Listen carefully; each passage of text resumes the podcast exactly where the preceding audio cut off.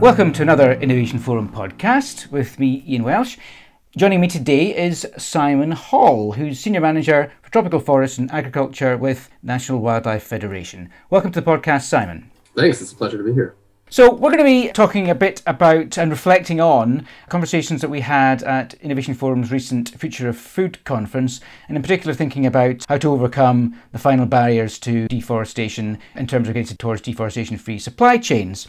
So, Simon, to get us started then, how are you seeing corporate approaches to deforestation risks developing? There has been this this evolution, I think, from what we've seen. The biggest change that I would reflect on is there's a more thoughtful approach to how corporates are starting to manage risks. And before there was kind of this very reactive bombshell report would come out. There would be sort of this all hands on deck scramble fire drill to kind of put out the the problem. And I think now there's more of a thoughtful process to be more proactive. How can we really plan a supplier engagement program? How can we roll this out in a more effective way across both within the supply chain, but also within the company itself? So, how do we activate other business units to get on board and, and help support with this?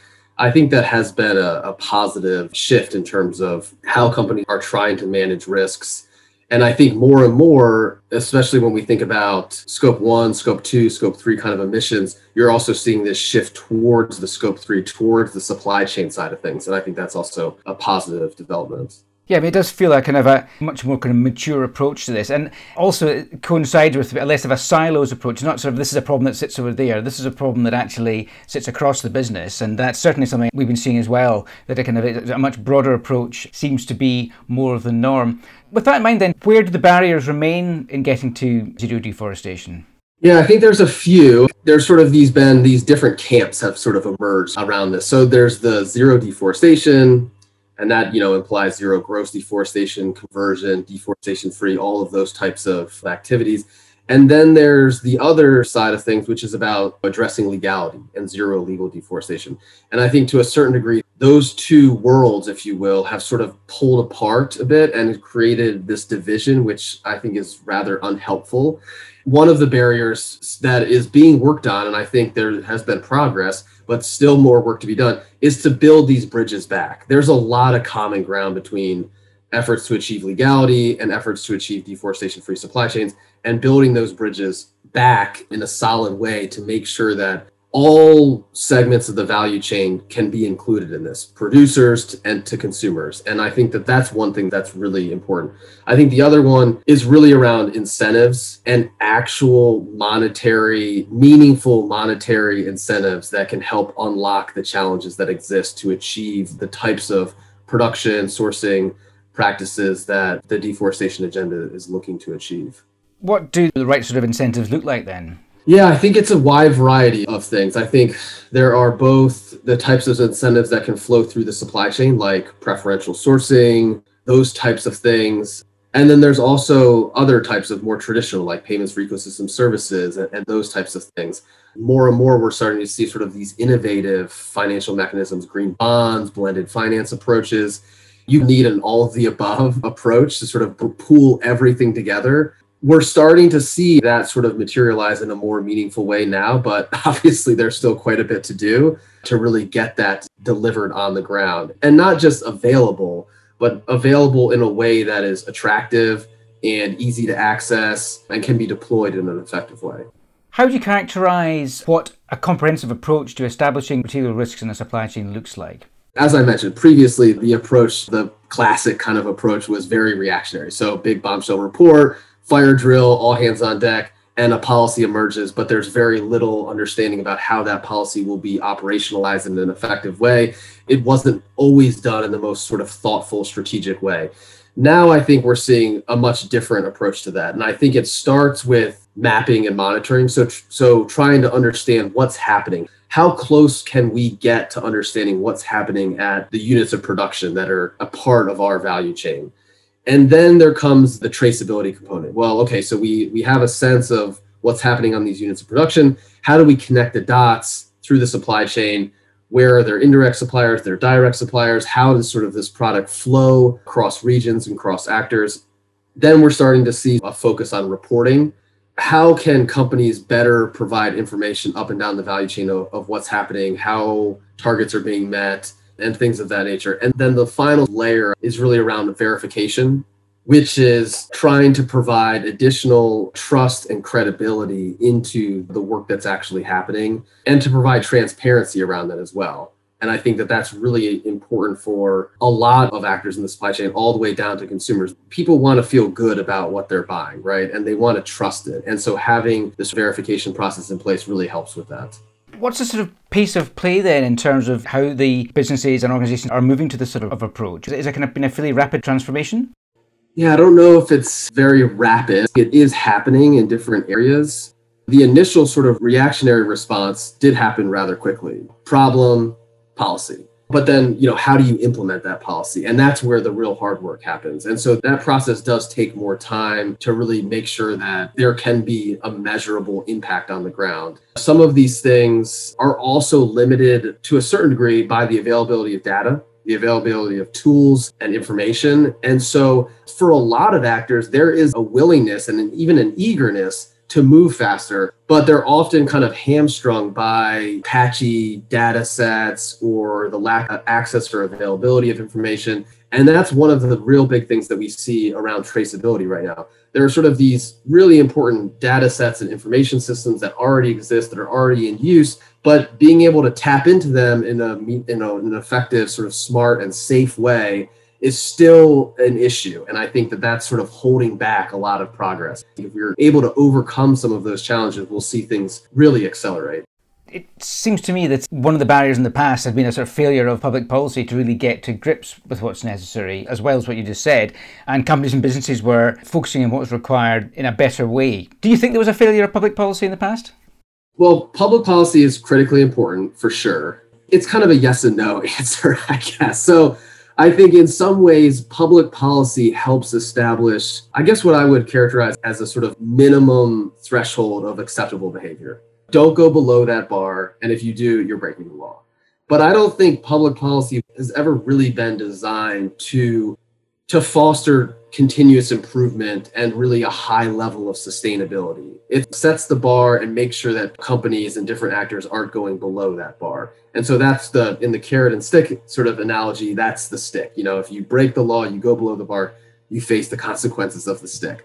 So on a certain way, that bar has been established, but then there's always always been sort of these issues with enforcement and sort of the, the delivery on what those public policies sort of initially promised but they never really intended to drive to the top. They just kind of wanted to set that baseline, if you will. A lot of times we see companies and actors get nestled in this very sort of comfortable zone, hovering just above that threshold. More and more companies are starting to see the benefits of differentiating themselves and sort of moving up the ladder and striving to a, a higher standard that's where some of this private sector innovation has helped pulled up the bar a little bit, or at least put pressure on raising that bar. That's where the zero deforestation initiatives have come in, recognizing that the public policy foundation is good, but there's a gap. It's not doing everything that the market needs. And so we're coming in, we have a, our own market expectations, our own spec sheets that, that our customers and our consumers are expecting. And so, how can we help improve that situation together? And I think now we're starting to see public policy catch up and start to add a little bit more on the carrot side or the incentives. And we're seeing that with new PES schemes, payment for ecosystem services, and new opportunities to plug into some incentives there. There certainly have been lots of initiatives flying around, haven't there? And, and, and public policy, perhaps, and, and the change in public policy are maybe driving some of them. For you, what, what characterizes the initiatives that make a difference in, in this respect? Yeah, we're involved in a lot of different initiatives, a lot of multi stakeholder groups. What makes them effective is when you really have a diverse range of stakeholders, which sounds like the cliche, we got to get everybody to the table, but it is really true. If you have a missing piece of the puzzle, you just don't have a complete puzzle. And it's just as simple as that. So you really need the producers, you need the associations, you need the government, you need finance, the corporates, the processors, the manufacturers, the brands, the finance. You really need everybody. You don't just need people showing up to sort of put their logo and say, hey, I'm here. You need people really sort of contributing in, in a meaningful way, making good faith efforts to really drive towards the common goals that are a part of these initiatives. When we're able to achieve that kind of combination, we really create the conditions that make it possible to really move the needle in a positive way. Those are some of the ingredients that we look for and help try to foster in some of these initiatives in multi stakeholder groups. Are there any, any initiatives you'd want to pick out? I think there's, you know, a lot of the commodity roundtables have been really important in terms of bringing people together, breaking down some of the barriers, the preconceived notions of what one side may think and what another side may think. And it's not easy work. It takes time to really show up and listen. But I think that that's happening all over the world in a lot of these different forums. And more and more, we're starting to see a willingness to to lean in and to listen and to understand and to try to find a pragmatic way to solve these really really complex uh, challenging problems. What do you think is coming next? How do you think things will progress over the coming 12 months and beyond? I mean what do you think is going to happen? I think we will start to see some really influential public policy start to emerge in Europe. Other countries will look to that and want to align policies and not be left behind, basically.